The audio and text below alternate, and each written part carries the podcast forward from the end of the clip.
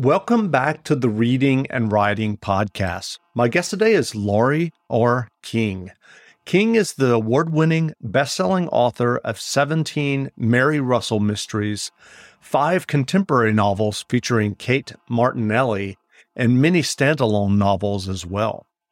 Her latest novel is Back to the Garden. Writing about her novels, Suspense Magazine has written truly memorable. Laurie King brings her, her always ama- amazing imagination to the page to enthrall readers as only she can do. Laurie, welcome to the podcast. Thank you, Jeff. Good to see you. Absolutely. Well, if someone listening hasn't yet heard about your new novel, Back to the Garden, how would you describe the novel? do, do you ever find that any of the writers find that an an easy question to reply to? Not really. yeah, the the the famous elevator pitch where you boil the novel down to um, 30 seconds, right? um, Back to the Garden is a the tale of a San Francisco Police Department cold case inspector, Raquel Lang, who is looking at an old serial killer that was working the at the San Francisco Bay Area in the uh, 80s. And she is brought into the case of bones that are found on an estate down the peninsula from San Francisco. The estate is now a an open garden and house, um, the, the places that are open to the public. But in the 70s, when part of this book is set, it was a peace and love organic food uh, commune. so um, the the book winds together the two timelines. You have one timeline, the then timeline, which works through its way up through the 70s, and the now timeline, which is now. So that's that's my extended elevator pitch for you, Jeff. That's great. And I'm curious, do you remember the original idea or impetus that led you to write Back to the Garden? I've been wanting to write a 60s book for a long time. I think we all have the urge to write an autobiographical novel, don't we? That is, um, I, I, mean, I, I came of age in the 60s. so I, I wanted to write it, if nothing else, to show that I remembered it. so, but of course, as time goes on, the people who remembered the 60s are, are getting a little old around the edges. And by the time I started this book, by the time I realized that I really wanted to write it and I had to do it now, I I found that the 60s would mean that my suspects were, were all in their 80s, which is fine, but it doesn't quite have the sense of urgency you want in a thriller, does it?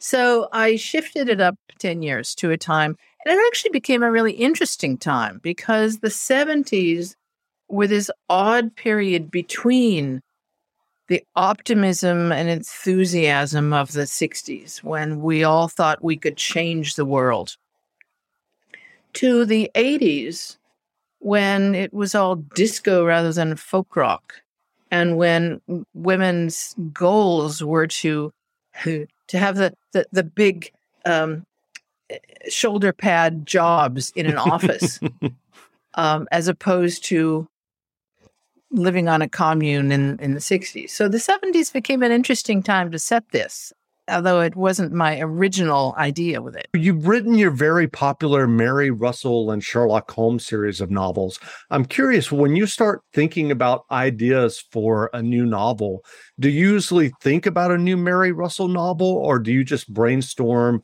and see if an idea for a standalone or some other novel is calling to you at that time? Well, of course, um, when when you are a um, you are a long published author, you normally have discussions with your editor at the publishing house. Mm, you know, when when you're first talking about the contract. So normally we will have a discussion about how how many Russell novels in a row they want. um, because, as you say, uh, you know, Russell and Holmes are a very popular series. I do understand it. I enjoy writing them, but I also need to write other things. So we um, we have those discussions about if I have a two book contract, is one a Russell and one something else. Um, and that was the case with this one that I wanted to write something else. And I had this idea, as I, as I said, about the 60s that um, that I sort of shifted on into the 70s. And I I like those stories that intertwine two timelines, two sets of characters. I mean, they're tricky to write because you don't want to absolutely inundate readers with this endless list of completely unrelated characters because you know the, the two timelines are 40 50 years apart mm-hmm. so you don't you know you, you don't want the the reader to be saying now who who is this? Is this then or now? Um but um so you know it's a it's a lovely challenge for a writer to come up with something that that isn't in the usual wheelbox and that's what this one was well i'm curious about your writing process. You're talking about this dual timeline. Is this um, a novel that you outlined extensively? Do you normally do that um, when you're working on a mary russell novel? What, what's kind of your your working or writing process and working process um, novel to novel? I am very much an organic writer as opposed to an organized writer. so I I don't tend to do outlines in advance. I think that it's just the way a person's brain works because I will get you know 3 stages into an outline and and it just stops making sense to me. I have no idea who these people are, what they are doing and why I why I should continue working like this. Sometimes you do need to do so much an outline as a sort of timeline to keep yourself on track. But with this one, a lot of it was done, well, a lot of it took shape in the rewrite. I'm I'm a big rewriter. My first drafts are my first drafts are basically a 300 350 page outline and i then spend the rewrite turning it into a 450 page book i mean that's typewritten pages so mm-hmm. not as long on the on the published book but i need that first process the first draft to show me who these people are and what the book is going to be when it is a book when I'm finished with the first draft, I don't give it to anyone except my editor. And I I only give it to the editor because I know that she understands that my first drafts are terrible. They're just right. all they make no sense. They have snippets of plot line that just fall away. The characters are either fuzzy or overdeveloped. Um, you know, there's no reason to stop writing the first draft to polish because you don't know where it's going. So with this one, I I would often be working in one of the timelines, the then timeline. And I would then realize that it would make an interesting sideways step into the now timeline. So I would make a note, wouldn't really have an idea of what that chapter was going to be, but I'd make a note and just say, this is a good place for Raquel to find X. And so um, when I when I tackled the rewrite, a lot of it was the weaving together of these different threads to make sense because you you can't uh, either you are telling a story that starts in 1972 and goes to 1979 and then stops and then you have the modern day that picks up and you tell that story. Or you have to find a way that the two timelines relate to each other in not only a sensible way, but an exciting way. And that's that's what I do. That's what I was doing in, in rewrite. I am blessed with good editors. I I have uh, an editor and her uh, right hand person at Random House who are very good at understanding what I'm trying to do and and encourage me in how to do it. I mean, I I I I heavily depend on editorial input. I don't usually take their suggestions of what to do. so if they see a problem and they then go on and say, I think you should solve it by X, I usually will just ignore it. But I value their eyes to say, this is this is the problem. Because they're my first readers. If they don't get it, if these professional readers don't get it, then it's really not clear. Right. Sick of being upsold at gyms? My guy, you're currently a base member. For $90 more, I can upgrade you to our Shred membership. For 130 more, you'll be a Swole member. And for just $300 more, you'll reach Sweat Platinum. At Planet Fitness, you'll get energy without the upsell. Never pushy, always free fitness training and equipment for every workout. It's fitness that fits your budget. Join Planet Fitness for just $1 down and $10 a month. Cancel anytime. Deal ends Friday, May 10th. See Home Club for details.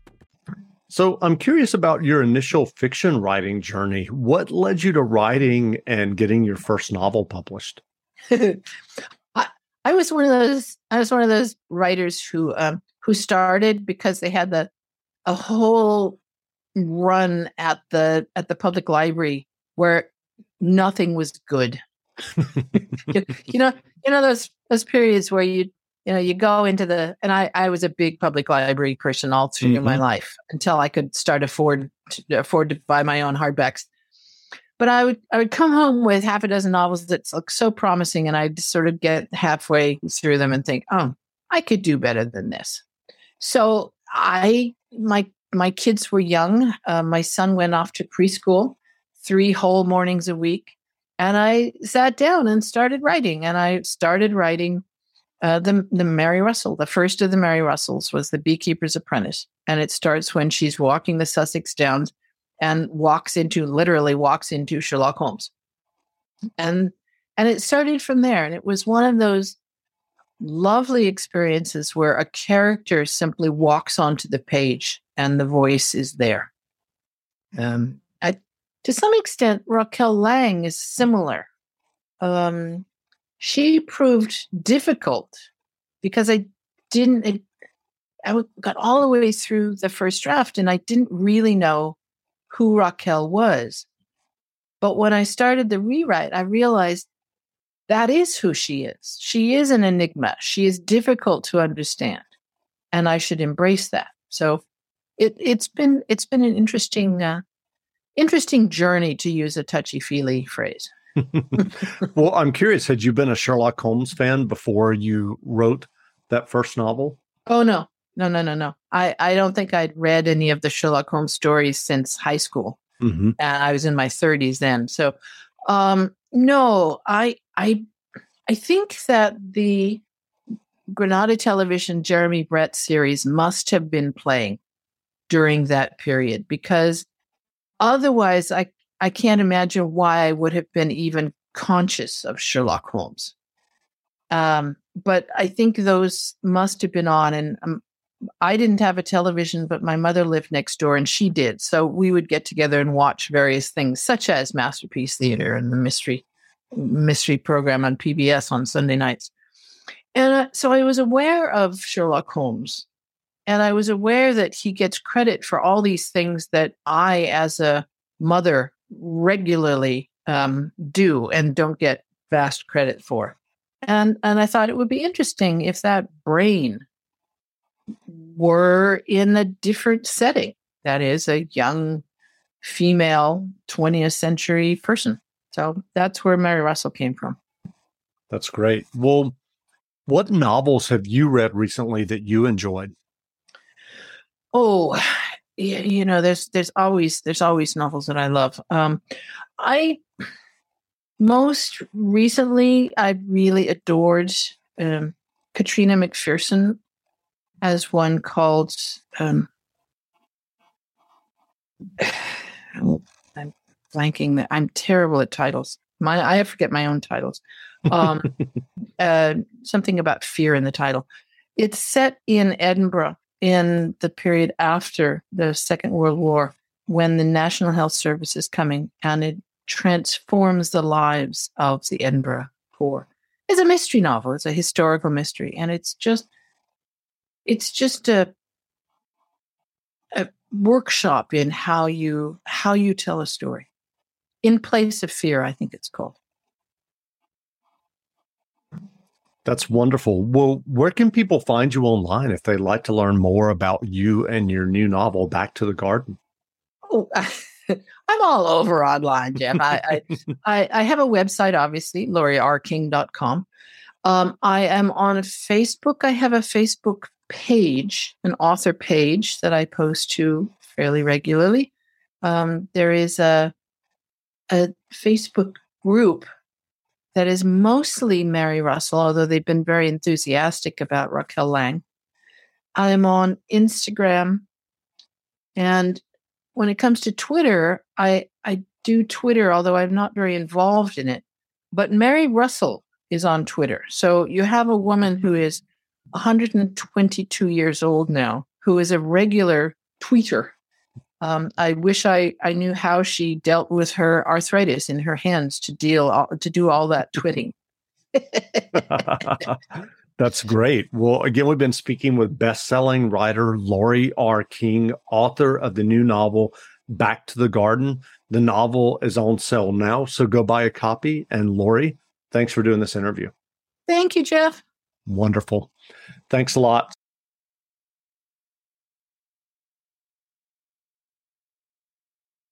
Sick of being upsold at gyms?